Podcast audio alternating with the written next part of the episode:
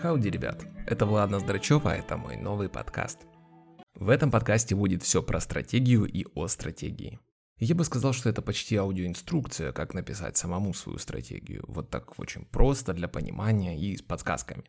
Эх, если бы мне каждый раз платили, когда я слышу такие обещания в бизнес-книгах. Разумеется, аудиоформат никогда не позволит нам описать словами схемку или workframe, я даже не буду стараться впихнуть в аудиоинструкцию. Тем не менее, мы поднимем обязательную теоретическую часть о стратегии, назовем самые-самые главные вопросы, на которые должна ответить ваша стратегия, я дам примеры таких ответов, вопросы, которые помогут вам разобраться в основах и разработать такую стратегию для своего бизнеса. Мы поговорим о том, что дает вам стратегия, как ее разрабатывать, какие есть тонкости, что нужно знать и что нужно понимать. И главное, как стратегия приведет вас к большим бизнес-результатам. Почему нужна стратегия? У меня в голове есть две причины, почему любому предпринимателю или SEO, или стартаперу нужно иметь стратегию. Первое – это реализовать максимальный потенциал своей идеи. Когда-то вы были так воодушевлены, когда задумывали свой проект или бизнес, у вас была какая-то большая-большая мотивация, и вы хотели самореализоваться или денег заработать. Словом, что-то очень было, очень такое чуткое, эмоциональное внутри вас. Возможно, сначала это было как-то, вы говорили на кухне своему другу, а давай бизнес замутим. И не успели осмотреться, а следующие много лет как один день пролетели и летят. И вроде получилось совсем не так, как задумывалось изначально. И что делать, и как неясно, и непонятно, что-то происходит, что-то зарабатывается, сотрудники приходят, уходят, ну вот как-то все вот не айс. И бизнес совсем не то, что мне казалось в самом начале, я думал, что это что-то невероятное, что-то захватывающее, что-то, что унесет меня в космос. Стратегия, я сейчас абсолютно серьезно, это таблетка пробуждения, это такая доза эндорфина в ваше предпринимательское сердечко. Это возможность построить проект своей мечты, гореть этой идеей, нестись на работу ракетой, хотеть вот удивить рынок и заработать большие барыши. Это про испытать очень эмоциональное, очень сильное чувство желания и мотивации от реализации своей задумки, от реализации своего бизнеса. Это очень круто, вот прям круто. И вторая причина, она более прагматичная и более понятная, это не проиграть и не потерять бизнес. Я часто слышу от клиента, а где гарантия? И вот он там показывает пальцем на стол, где лежит документ, документ со стратегией. Где вот гарантия, что вот это вот сработает?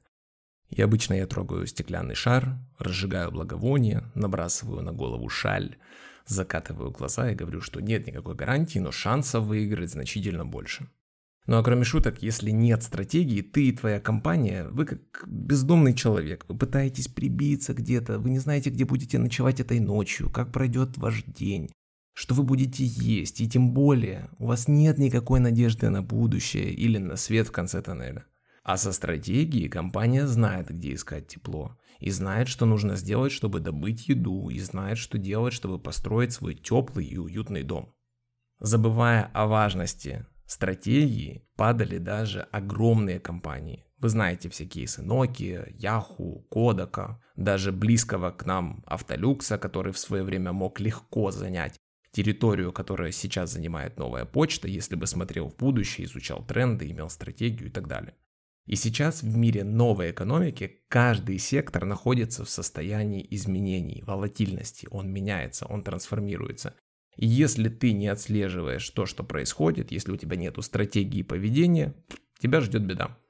Некоторые рынки уже сделали сильные рывки, а другие вот только на очереди. Раньше, когда еще мир не ехал на скорости 1000 км в секунду, компания Nokia могла 5 раз покурить и финскую баню принять, пока наблюдала за тем, как происходят изменения вокруг и вообще не напрягалась. Ей не нужно было перестраиваться и держать свои позиции на рынке, она находилась в рамках такой классической стратегии нано-роста. Мы растем на 2% в год, все стабильно, неподвижно, круто, инвесторы счастливы, все нормально. И они могли смотреть, как выходит сначала первый iPhone, потом, когда выходит второй, потом, когда выходит третий. Вчера все было тихо, а сегодня утром вы проснулись, а картинки инстаграм художника Beeple продает в виде NFT токена свою картину на аукционе Кристис за 69 миллионов долларов. И, возможно, вы ничего не поняли, о чем я сейчас сказал. И вот это сегодня вы не поняли. А завтра будет новый день, и все станет еще хуже и еще сложнее. Понимаете, к чему я? Стратегу следует постоянно будоражить и бодрить свое внимание к трендам, новым технологиям, интересным событиям, которые влияют на индустрии, влияют на разные секторы бизнеса, мира и вот на человека. Это важно. Не имея видения, не понимая трендов, не разбираясь в конкурентах и не формируя свои преимущества, шансов круто реализовать свои идеи практически нет. И можно утопить и то, что имеешь. То есть еще раз – Два смысла иметь стратегию. Это реализовать максимальный потенциал своей идеи, то, зачем вы придумывали бизнес, те мечты, которые вы в него вкладывали, и не дать упасть своему бизнесу. Это две задачи. Стратегии есть разные. Есть маркетинговые стратегии, есть IT, есть финансовые, есть SMM-стратегии. Э, К любому слову можно представить слово стратегии, и будет вам для этого целый клуб экспертов. В этом подкасте я хочу поговорить про короля всех стратегий. Это стратегия бизнеса, вашего предприятия. Это основа основ и других стратегий. И тут опережая ваши вопросы, а что если у меня есть маркетинговая или пиар-стратегия, или SMM-стратегия, а вот бизнес-стратегии нету, нет такого документа вообще? Отлично, если вы специалист в этих направлениях. Если вы предприниматель, если вы занимаетесь бизнесом, если вы SEO, руководите компанией, у вас должна быть бизнес-стратегия. Если у вас ее нет, то хорошая новость в том, что в этом подкасте вы начнете по чуть-чуть думать о ней. Сначала я расскажу вам, из каких блоков состоит работа над стратегией и на какие вопросы нам предстоит с вами поискать ответы. Потом мы пройдемся по каждому блоку и разберем вопросы внутри каждого из них. Посмотрим примеры ответов, на них я подобрал такие специально. Я буду подбирать разные примеры для понимания, чтобы вы могли уловить принцип, и когда вы сядете, займетесь работой, у вас была ясность, что и как писать. Почему я об этом тут рассказываю? Пять лет я делал стратегии и бренды в агентстве для огромных клиентов. И последние четыре года я каждый день работаю со своими клиентами по консалтингу, там, с Unit City, Ucoda и другими. На воркшопах со студентами наших образовательных проектов мы постоянно спорим о стратегии. С моими бизнес-партнерами спорим, суперлюди, с нашими методологами из Startup School в Беркли, с ребятами из Unit School of Business, Дромеля, Nexted и прочих компаний. В общем, тема стратегии – это вообще наша застольная беседа, почти что наша бытовуха. За это время стратегия успеха в бизнесе стала для меня любима и ненавистна одновременно. Любима за амбиции, за возможности и ненавистна за заум. И моя самая главная задача, чтобы вы, возможно, впервые в жизни получили удовольствие от разговора о стратегии, и вам стало понятно, что буквально означает думать стратегически, как решать стратегические вопросы и задачи. Все, что мы обсудим дальше, одинаково подойдет и бизнесу в начале пути, и такому, который уже запустился, едет вперед, и проекту в фазе роста или в кризисе роста. Это одинаково полезно и для владельцев кафе, баров, казино, лабораторий, и для маленьких школ английского языка, и для производителей сока, для всех. Поверить в это сложно, но в процессе в этом вы убедитесь. И прежде чем вы закатаете рукава, возьмете венцо, возьмете друзей, коллег и закроетесь на сутки, чтобы написать или уточнить свою стратегию, я хочу попросить вас выдохнуть. И вообще, не делайте никаких заметок и не звоните с срочными задачами сотрудникам, а просто погрузитесь в звук. Так у вас сформируется ясность, что и как. А все дела потом. Итак, поехали. На курсе «Жесткий менеджмент в суперлюдях» мы читали много книг о стратегии, среди которых была добротная книга Ривза и Кнута. Называлась она «Стратегии нужна стратегия». Эта книга очень умная, но она просто обязана быть у вас дома. И даже если вы ее не прочтете, у вас будет чистая совесть, что к стратегии вы прикоснулись. Там рассматривается несколько подходов к стратегии, мне они кажутся очень разумными и уместными в этом подкасте. Я коротко пройдусь по ним, это чуточку теории, но обещаю, будет изи. Стратегия адаптации или выживания. Это из тех стратегий, которую редко выбирают, специально или нарочно. Это стратегия, в которой вы оказываетесь, если вы начинаете свой бизнес. Если грубо, то это ситуация, когда вы барахтаетесь, расталкиваете воздух локтями, чтобы иметь возможность заработать на аренду офиса, на зарплаты людям, на свои мелкие нужды. В этой стратегии ключевая идея – это скорость, как быстро, как ловко вы можете перестраиваться. Ну и в принципе все едет на мотивации собственника. Вы быстро адаптируетесь, сталкиваетесь с непредсказуемостью, у вас неустойчивый рост. Э, январь вы закончили по одному, февраль по другому. Вы не можете долго фокусироваться на проекте, потому что в одном месте вы выиграли, в другом месте что-то протекло. Если у вас молодая отрасль и только формируется и еще ничего не ясно, а она меняется благодаря высоким технологиям, вот в такой ситуации планируется то, что не поддается планированию. Вот такой парадокс. Если представить это как судно в шторме ночью, и вы бегаете по нему в поиске опоры, и еще готовите еду всей команде. Вот как-то так, вот такая ситуация. Это стратегия адаптации или выживания. Теперь классическая стратегия. Это когда у вас есть уже рабочая модель, вы растете на 2% в год, ничего особо не происходит, ничего не меняется, радикально не улучшается, не ухудшается. Вы как-то едете уверенно, такой вот танк или большой поезд. Так было вот с Укрпочтой, пока не пришла новая почта, так было с госуслугами, пока не пришла Диа, так было с Nokia, пока в 2007 году э, не появился iPhone. Вот эти две стратегии, два подхода, которые существуют, это кромежный ад предпринимателя. Или тебя колбасит, или это сонное царство, это жуть. Хотя стратегия андердогов, тех, на кого никто не ставил, начинается из ситуации стратегии адаптации. И мне кажется, в первые три года любого бизнеса, особенно если он у человека первый, так и происходит. Вот когда все трясет. Потому что именно из нее задача найти выход. Именно из такой ситуации. Набраться сил, изучать ситуацию вокруг себя, анализировать происходящее, анализировать свою компанию, компанию конкурентов, чтобы найти точку прорыва. Словом, если вы себя в этом всем узнали, я вас успокою, все хорошо. В первом случае вы ищете точку прорыва, а во втором или продайте компанию к черту, или давайте досыпем амбиции в вашу жизнь. Следующие два подхода для крутых. Для тех, кто хочет сделать большой бизнес и заработать много денег. Много денег это сотни тысяч, миллионы долларов прибыли. Это реально даже для нашего рынка. Это стратегия формирования или визионерская стратегия. И обе они основные для создания бизнеса в новой экономике, в этой переменчивой, постоянно меняющейся среде. Визионерская стратегия. В этом методе вы находитесь в состоянии такого футуролога, прогнозирования будущего. И все, что вы делаете в своей компании, вы думаете про будущее, о том, как все в будущем будет работать и как потребитель будет жить.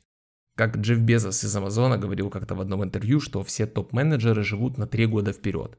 Им нужно понять, что будет там где-то, не сегодня, а где-то там, через три года, чтобы наша компания была актуальна. Нас не интересуют квартальные отчеты, нас не интересуют квартальные прибыли.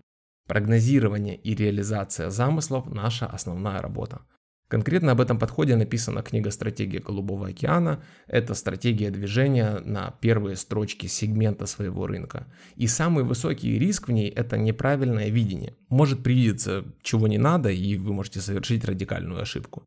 Она предсказуемая, она пластичная, она не закрепляется в конкретной отрасли. Часто такие стратегии создают новые отрасли, ранее не существовавшие, такие как вот Маск создал с Tesla и с PayPal, Dia э, создает государственный сервис в смартфоне, это туда же.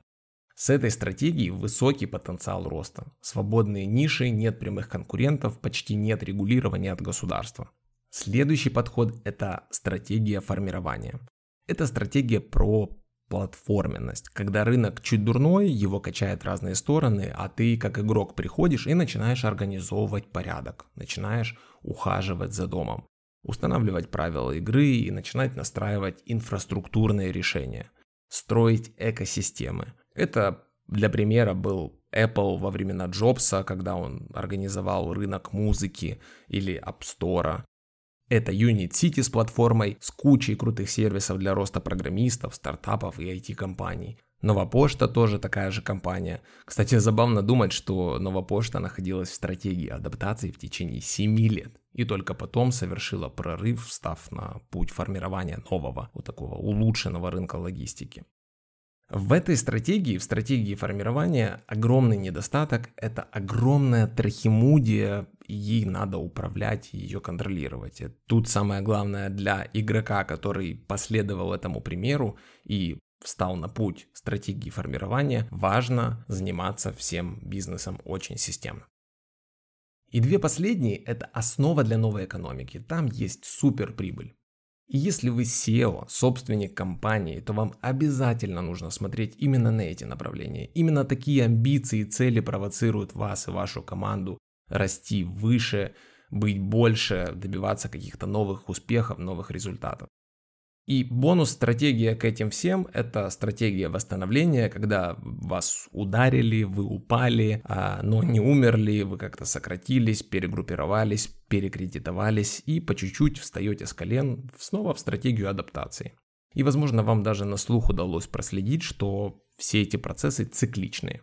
Из подхода классики или адаптации вам нужно вырваться или в подход формирования, или в визионерскую стратегию, а если вы падаете, то вы восстанавливаетесь и снова в адаптацию. Как разрабатывать стратегию? Ключевая мысль, которую вы должны себе зафиксировать, что любые действия, проекты и задачи, любые шаги, которые вы будете писать, делать, думать, должны вести вас к суперприбыли. Если у вас проект по приколу или ответ на вопрос, чтобы было, всем нравилось, и вот чтобы я классный был, и в нем нет экономического смысла, то это не стратегия, это приколы. Если вы как владелец проекта, бизнеса, стартапа планируете заниматься ремесленничеством, ну, делать отлично свою работу, как шикарный итальянский обувной мастер или закройщик, или крутейший дизайнер, то стратегия вам вообще не нужна. Если вы хотите расти как ремесленник, то вы просто шлифуете свой талант. Кстати, когда-то мою жизнь и отношение к ремеслу перевернул фильм «Мечты Дзира о суши» об очень пожилом владельце мишленовского ресторана в Японии, который 70 лет подряд каждый день делает суши. Каждый день. 70 лет. Или серия фильмов э, «Абстракт» на Netflix про выдающихся творцов. Для других мотивов, которые не связаны с ремеслом, мы переходим к мясу мы будем искать ответ, как нам заработать суперприбыль и обрести славу. Вот такие вот циничные установки. Мы сейчас пойдем по порядку и все структурируется, так что не волнуйтесь. Цели. Принято думать, что стратегию надо начинать с целей. Какой вы хотите видеть компанию, какие у нее должны быть результаты за период и прочее. Я сейчас не хочу вдаваться в эти детали про целеполагание, а просто скажу, что скорее всего Цель родится у вас в процессе работы над стратегией или в самом конце, когда вы начнете в нее погружаться, разбираться, записывать мысли, и вот она сама придет, я вам обещаю. Вы не можете прямо сейчас адекватно поставить себе цель. Но я убежден, чтобы поставить корректную, точную и не абстрактную цель, которая будет подкреплена конкретными проектными решениями, нужно обязательно, обязательно погружаться в бизнес-анализ. Для этого вам пригодится мой подкаст о бизнес-анализе своими руками. Но если вы уже в деле и не все знаете, все равно продолжайте слушать. Вот вы сели, сделали анализ ситуации, поняли, как дела на рынке, поняли свой объем рынка, свою долю, как дела у конкурентов, поняли тренды, к чему хотите прийти, где ваш пункт Б, и вы начинаете смотреть, как туда прийти. Вы начинаете ставить себе большую амбициозную цель, и тут я хочу погрузить вас в себя. Вам обязательно нужно отдавать отчет о том, кто вы такой, на что вы способны, на что способна ваша команда. Почему? Вы должны понимать, что у вас внутри компании уже есть уникального и такого, что вы сможете культивировать. Не нужно сейчас в список выписывать, что у нас есть. В общем, просто попробуйте осознать себя, проговорите для себя. Например, у вас есть уникальный рецепт, и вы сладости все делаете с медом или с перцем. Возможно, ваш кондитерский салон – это фонд социальной помощи и при этом социальный бизнес, в котором успешно работают люди с аутизмом, и вы крутой собственник, например, который может вдохновить кого угодно на сцене. Или вы супер крутой продавец, и у вас IT-экспертиза, а может быть вы в маркетинге чемпион. Вы сами для себя должны понимать, что у вас сильного – что у вас крутое. А может быть у вас много денег. Это тоже что-то, что у вас есть в руках. Вам не нужно это ходить, искать, покупать, привлекать. Это очень важно. Я беру сейчас простые примеры, потому что большие дядьки-стратеги могут сказать, вы должны разобраться, какие у вас есть связи, контакты в правительстве, у вас есть лобби во власти, страна формирует свой производственный потенциал, а вы в нем уже чего-то там мы сейчас с вами говорим о малом и среднем бизнесе, который хочет преуспеть, и наша с вами задача это в том, чтобы не распыляться, а найти свой исходный код, свои точки старта. Свои собственные наработанные ресурсы мы у себя называем «что у нас в рюкзаке». Мы же хипстеры в бизнесе, в худе. Да? Если вы прилежно слушали подкаст про анализ и сделали самоанализ, то вы будете адекватно подходить к своей цели. Вы будете глубоко понимать себя и окружающих. Почему это еще важно? Например, вы втроем производите торговые тележки для супермаркетов. И вдруг вы решили заняться стратегией, думать, куда значит, дальше развивать свой бизнес. И вдруг вы захотели построить электрокар и завоевать рынок на этом. Ну и, конечно, если у вас три человека и вы делали тележки, то цель абсолютно неадекватна и ничем не обоснована. Ну просто потому, что у вас не хватит человека часов, не хватит экспертизы, нету ресурсов, э, конъюнктура рынка, где вы запускаете этот проект, поставит сотни барьеров, э, и вы втроем верхом на мечте просто не проедете. Вы должны ясно осознавать свои возможности. Если вы разрабатываете свою стратегию на основе того, что в будущем вам предстоит под все ваши проекты, под все ваши идеи привлекать капитал, чтобы достичь эту цель, то вы ставите себя в очень сложное положение. Я видел много-много раз, когда люди заходили за эту черту.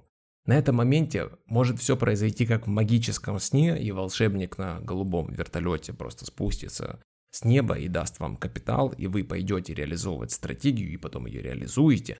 А может произойти иначе, и вся ваша работа над стратегией, на которую у вас нет возможности сейчас, и вы не понимаете, откуда вы возьмете ресурсы, остановится, и все, кто с вами на этой лодке, получат прививку демотивации и уйдут в лес. На этом ваш внутренний стратег будет wasted, да, вот он помрет. Все, на этом все закончится.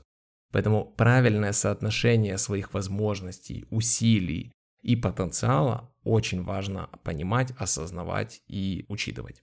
Возможно, в процессе того, как вы будете думать над вопросами стратегии, вы выдумаете страшно привлекательную и нереалистичную цель и не будете этого понимать. Ну ничего, вернетесь и пересмотрите. Поэтому я начал с того, что, скорее всего, цель будет сформирована либо в процессе, либо в конце работы над стратегией. Цель – это очень гибкая величина, она может поменяться. Э, цель вообще – это инструмент стратегии, это не основа, это не старт, не отправная точка. И стратегия это больше про ландшафт, про территорию, про площадь. Это не про какую-то конкретную тропинку пути, как вы перейдете с точки А в точку Б, С там и так далее. Это вот как бы вся территория и такое поле действий, в котором вы ищете точки, как вы будете перемещаться. И их много альтернативных, и в процессе действительно может очень много чего измениться. И на этом этапе очень важно выложить мысли на стол. Прежде чем писать какую-то цель, которую вы в лифте расскажете за 30 секунд, подумайте вот о каких вопросах.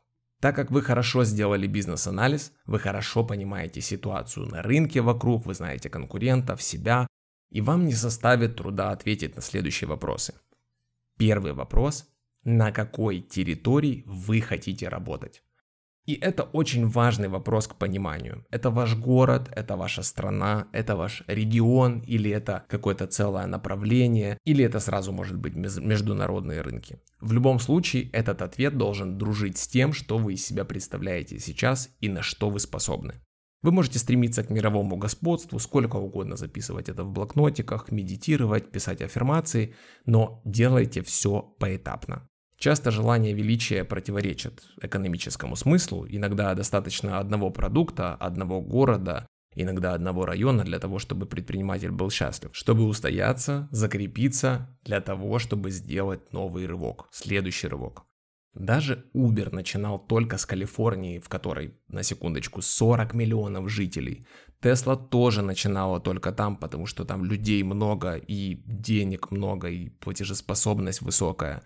И налоги были, подчеркиваю, были низкие. Сеть пиццерий Дода Пицца тоже начиналась с какого-то одного конкретного места, какого-то региона в России. Во всем есть экономический смысл. У меня есть и свои чужие кейсы, когда чувство величия просто разбросала сотни тысяч долларов на ветер.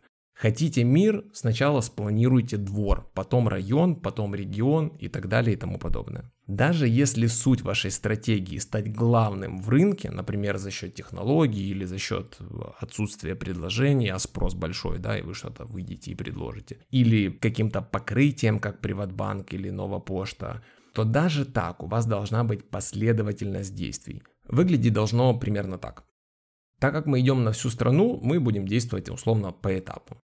А сначала мы появимся в Киеве. Мы хотим, чтобы в каждом районе, например, появился наш, если вы в хорика бизнесе, кофе point. Сначала мы возьмем Печерск, потом Подол, потом все районы, где царит досуг тайм или бизнес тайм, и мы сделаем 10, а может быть и 20 таких точек в Киеве, как вот хлебный бренд, например, делает.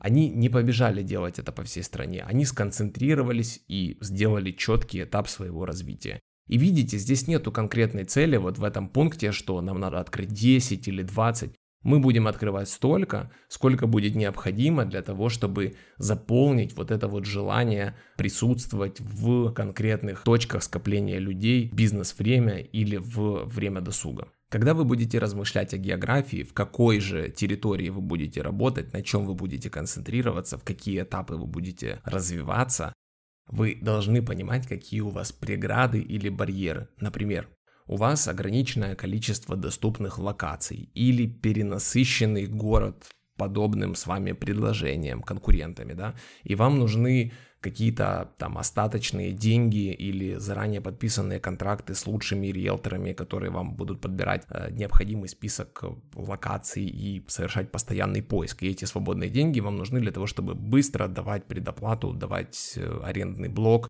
для того, чтобы быстро развивать там точку и покрытие. Когда вы думаете о территории, вы должны остановиться на чем-то. У вас в процессе реализации стратегии не должно быть шатания. Вы захотели быть в какой-то территории, написали этапы захвата, поняли свои проблемы, свои барьеры, почему у вас может не получиться или кто вам может помешать, и тогда вы поехали вперед. И главное, чтобы выбор территории, этапы ее захвата были связаны с экономической выгодой. Начинаем с Киева, потому что тут больше всего денег. Все понятно, экономический смысл тут прозрачен. Или первым мы начинаем с Харькова, потому что там тоже есть деньги, а конкурентов радикально ниже.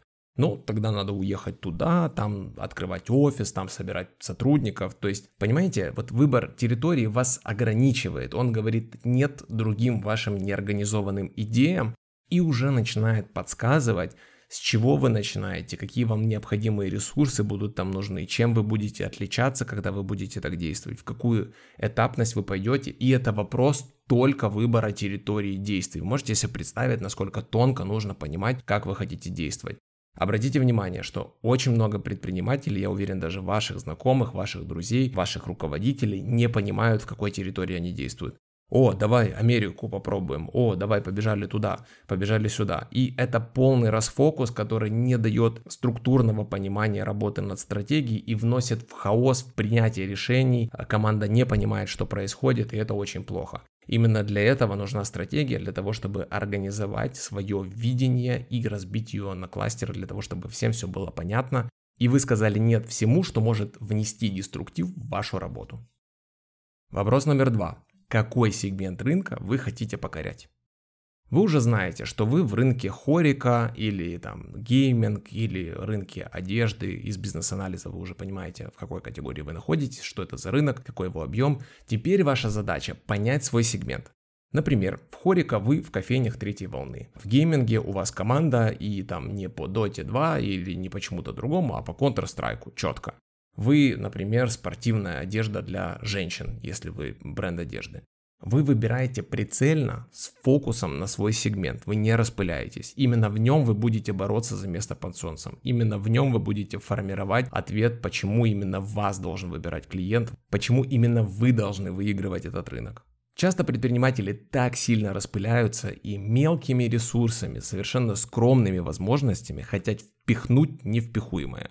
Мы группа маркетинговых компаний, мы SMM и рекламу, и стратегию, и таргет, и 360, и для всего мира. Но все, что у них есть, напоминает районную полиграфию. Весь этот фарс из понтов не дает их бизнесу никакого конкурентного преимущества. Остановитесь, подумайте, в каком вы рынке находитесь, в какой категории, в каком сегменте, где вы прицельно можете получить свой желаемый сегмент рынка. Сконцентрируйтесь именно на нем, сделайте выбор. Если вы уже приступили к стратегии, то у вас уже есть анализы, вы точно понимаете перспективу этого сегмента, его проблемы, его несчастья.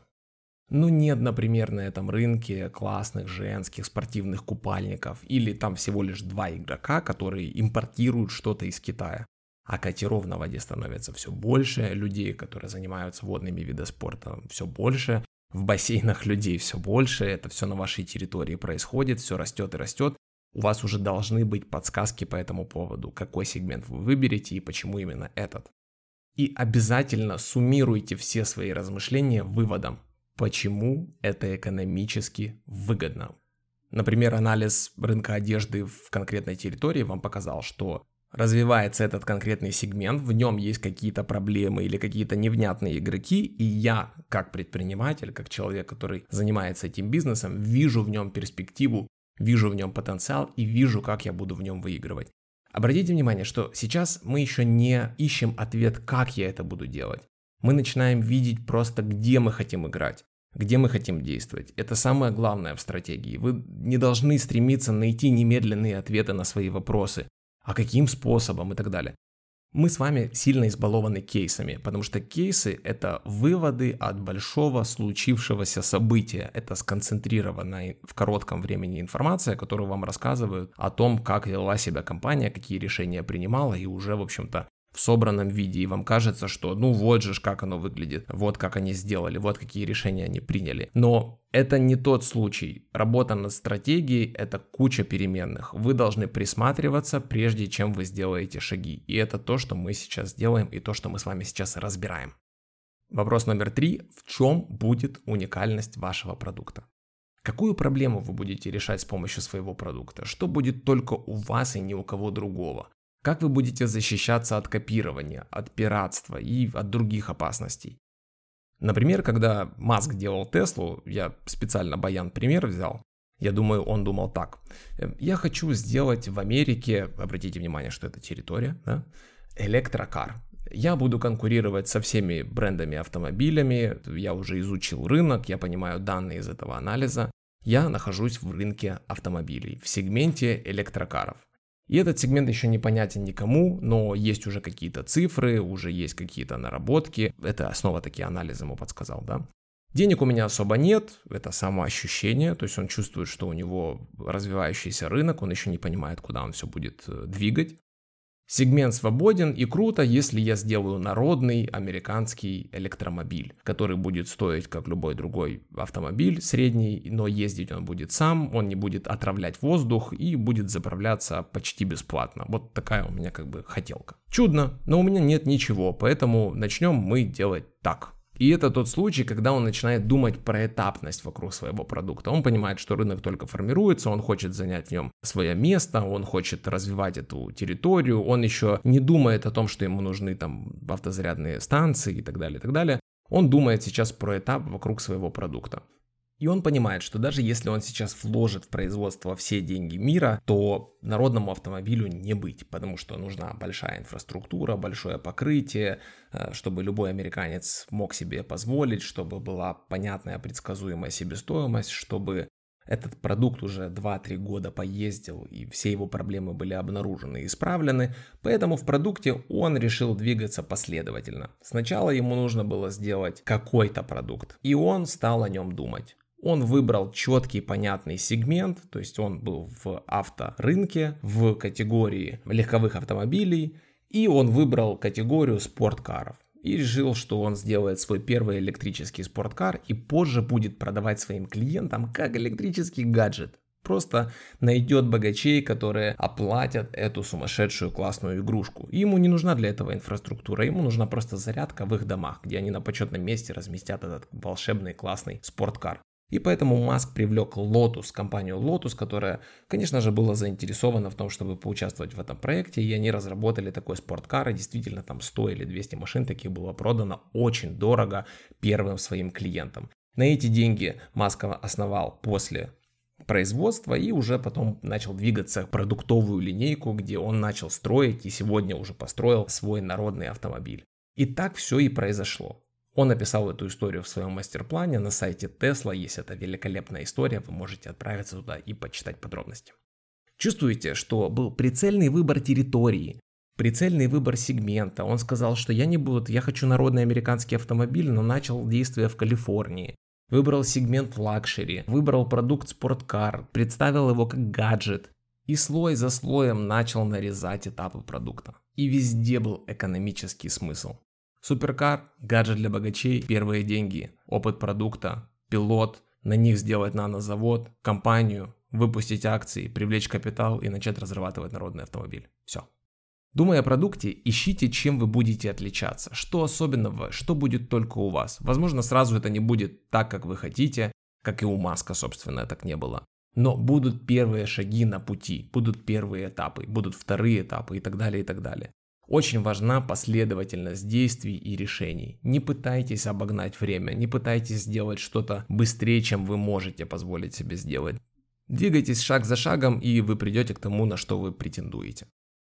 В чем была идея прорыва продукта, например, в новой почте? Да? Мы сейчас не говорим о покрытии, о географии, о маркетинге, о клиенте, а в том, что ты просто можешь прийти в отделение, где будет комфортно, чисто, где будет понятный сервис, принести с собой что угодно ты хочешь отправить, там тебе все это быстро, понятно упакуют, недорого отправят, и через сутки продукт будет на базе. Я, конечно, это очень просто объясняю, но казалось, что тут такого? Укрпочта тогда просто могла очень немного, и поэтому это решение, простое решение новой почты, оно уже было намного инновационнее, намного лучше, чем то, что было на рынке, потому что они знали анализ, знали ситуацию, у них были амбиции, они видели дырку в этой большой классной категории, и они ее заняли. Иногда это не инновация из роботов, да, это небольшие какие-то технологические революции. Иногда это простое решение, но очень прицельный выстрел. Пример родился просто вот пока я здесь об этом рассуждаю.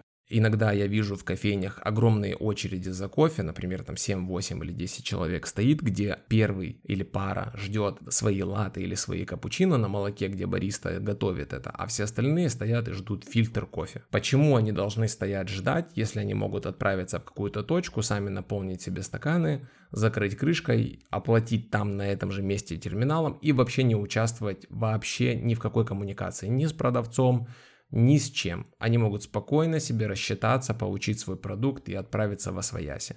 Это не означает, что вы сейчас должны срочно там разработать вендинговые машины или думать о решении. Сначала можно совершенно просто это сделать. Термос и какая-то чашка с копилкой, куда будут бросать кэш.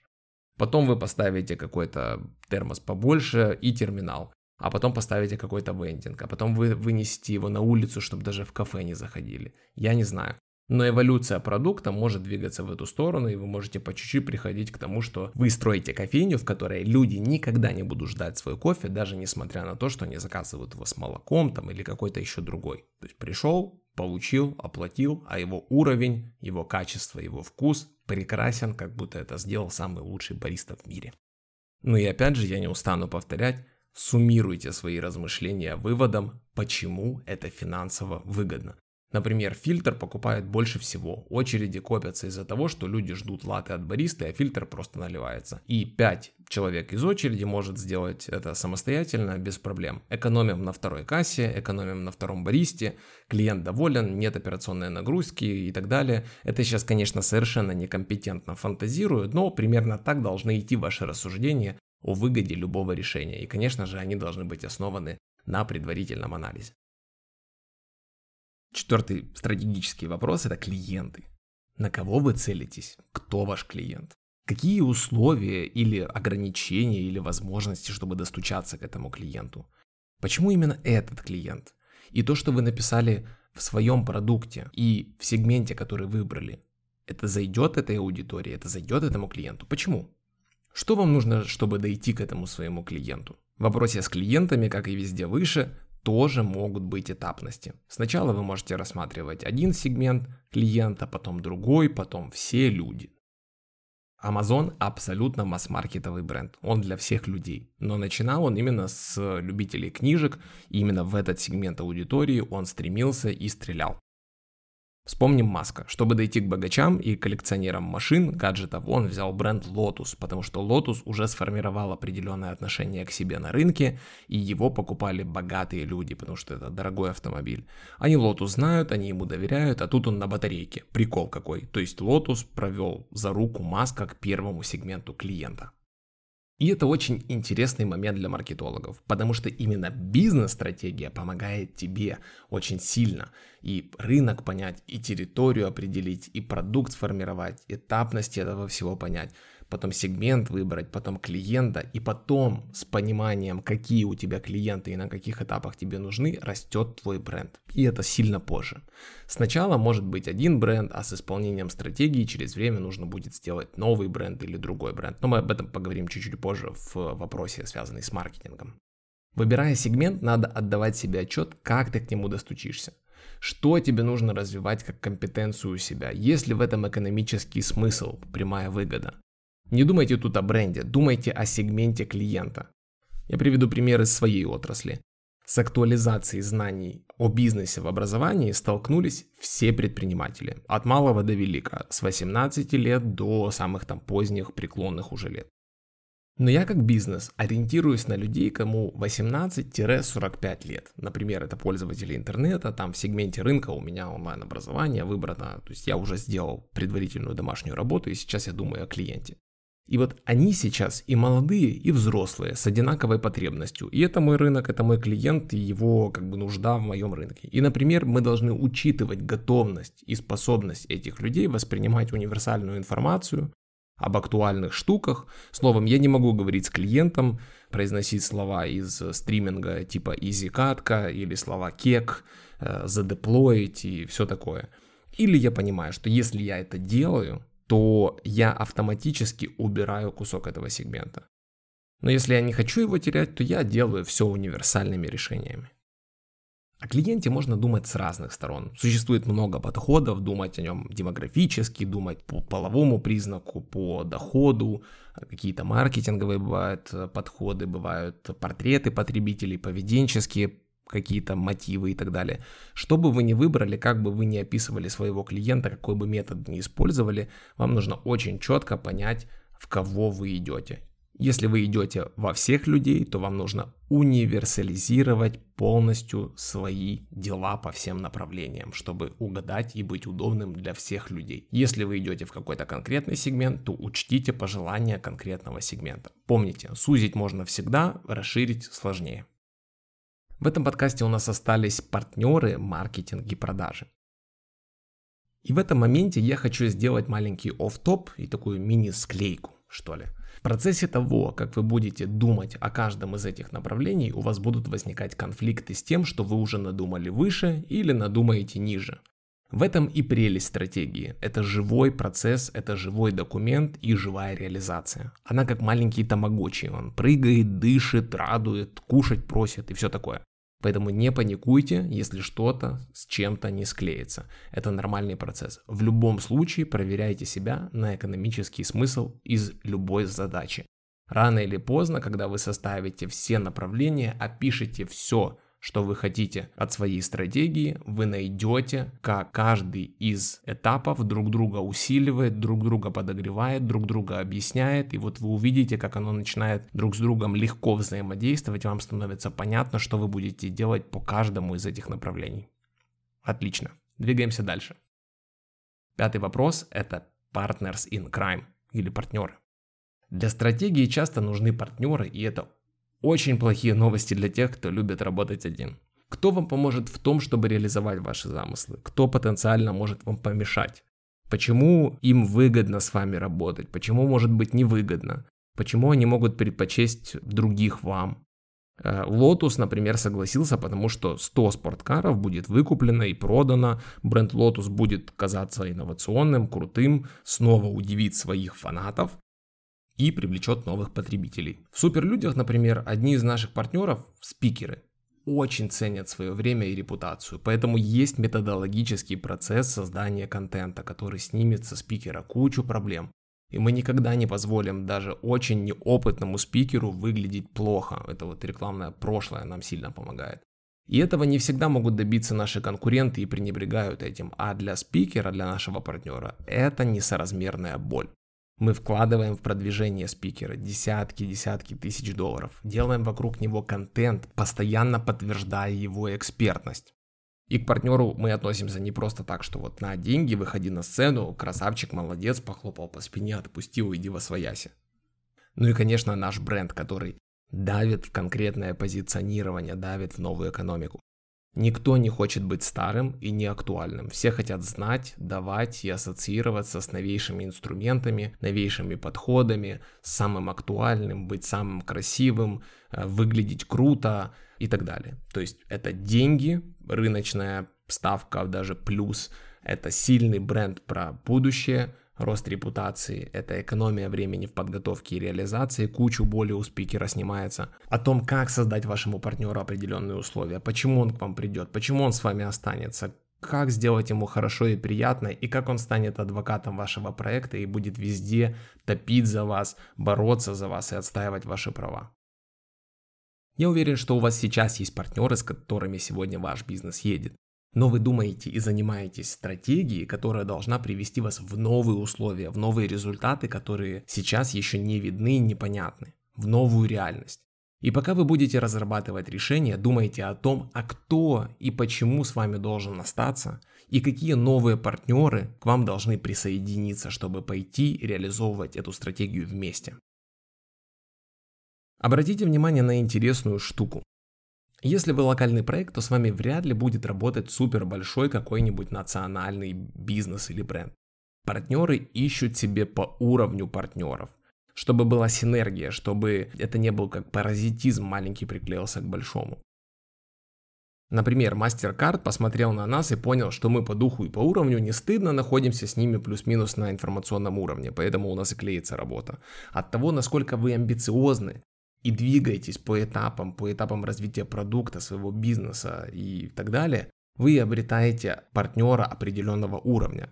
Вы даже так можете и планировать. Пока я в этой точке, мои партнеры вот такие-то. Как только мой продукт или территория моих действий вырастет или что-то изменится, мне нужен будет какой-то другой партнер, и уровень его выше, и условия получения его другие. Кстати, наверное, сейчас вас раздирает мысль о том, как это все внятно записать, я подумал, что я сделаю курс-симулятор на эту тему однажды, где будет методология и все дела. А пока просто выписывайте мысли в заметки. Сделайте файл, сделайте сегмент, клиент, продукт и наваливайте туда идеи, мысли, эти барьеры, отличительные черты, фишки и главное что? Правильно, экономический смысл. Стратегия, она как первый секс. Первый раз получается нелепо, а потом все искуснее интереснее, а со временем и вовсе наскучит, и будет получаться все автоматически. Шутка. Вопрос номер шесть – продажи. Как мы будем продавать то, что мы задумали? На этом этапе у вас уже будет примерная ясность, что происходит. Вы уже так много продумали, так много себе объяснили, как вы хотите двигать каждое направление своего бизнеса, что там будет меняться, какие у вас есть барьеры, условия, вы адекватно воспринимаете реальность. И вы понимаете, что как только начнет меняться ваш продукт, ваш клиент или что угодно из вашей стратегии, вам придется поменять условия продажи. Например, в новых условиях реализации своей стратегии вы будете вынуждены выйти в онлайн-продажи. Ну, потому что так диктует ваша стратегия, ваше развитие. И вы понимаете, что для онлайна у вас целый пласт усилий и барьеров. Например, вам нужен новый сайт. В новом сайте должна быть платежная система. Платежная система не должна сожрать у вас много процентной ставки. Там что-то должно быть так, чтобы наш клиент, например, какой-то масс-маркет, не очень продвинутый в смартфонах и в технологиях, легко понял, принял и купил. И если что, мог набрать по телефону, позвонить и выяснить любой вопрос.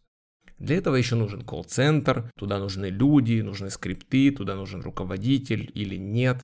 Там нужна система Binatel, там нужен новый CRM и прочие, прочие, прочие вещи. И когда вы делаете выбор, как вы будете продавать, равно как и все другое вышеперечисленное, у вас будет раскладываться целый пул задач, и вы можете декомпозировать на проекты и расставить это в правильном порядке и делать последовательно все задачи, которые вам нужно нанять людей под это, поставить задачу. Вы прежде всего бизнесмен или вумен, и вам надо думать как, чтобы все ехало. А то, как это сделать, это уже другая тема, это менеджмент. И в моем случае, например, это выглядит так, что нам что-то там надо предпринять, и вот ответственный делай, иди разрабатывай. Предложи, как мы можем это сделать, какие варианты, сколько примерно это будет стоить, у кого какой есть опыт на рынке, где мы можем поучиться этому опыту. Все, я знаю, что человек занимается, а я перехожу к следующему проекту.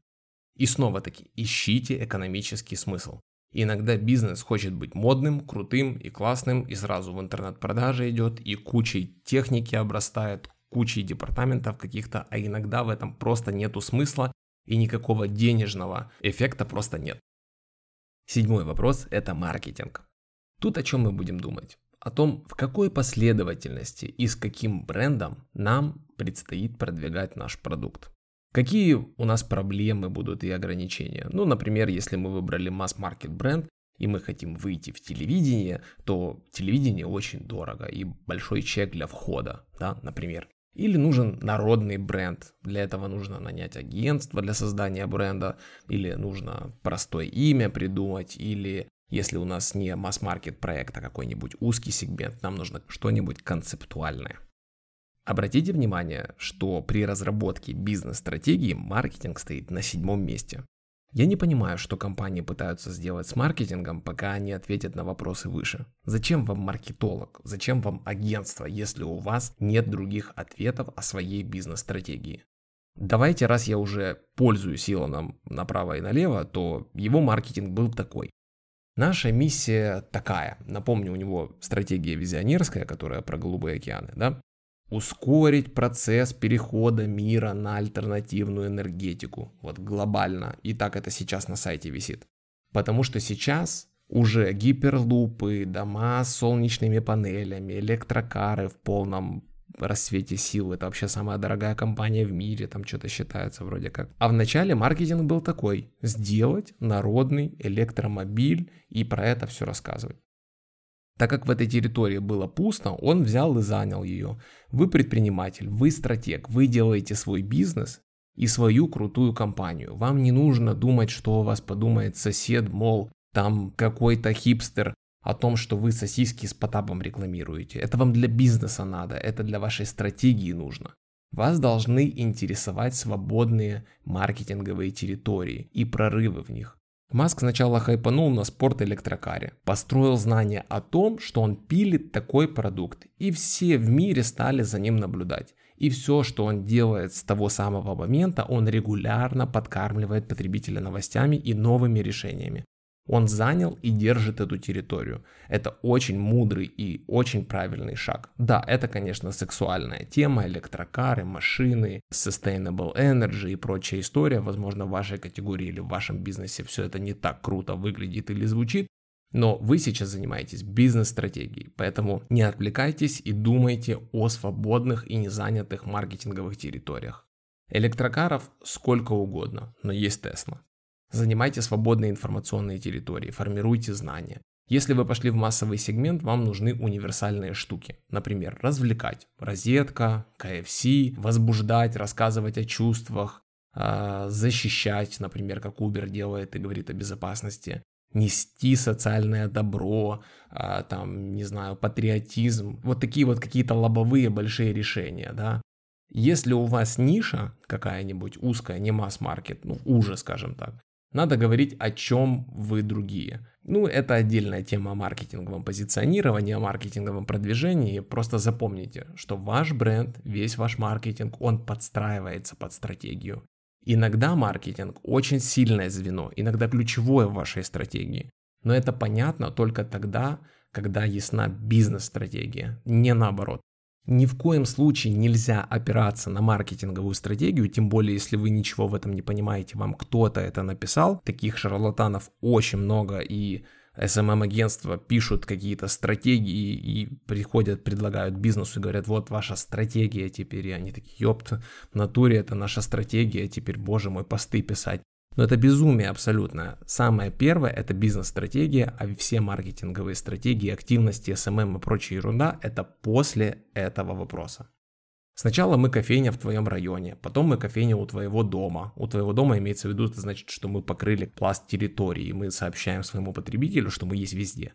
Потом мы кофе украинцев, например. Потом мы первые обжарщики в Украине. Потом мы лидер украинского кофе рынка. Потом мы лоббируем какие-то законы кофейные. Потом мы строим платформы для маленьких игроков. Потом мы продаем франшизы, производим какие-то отечественные гаджеты, связанные с кофе и так далее и тому подобное. Этапы очень важны. Стройка знания очень важна.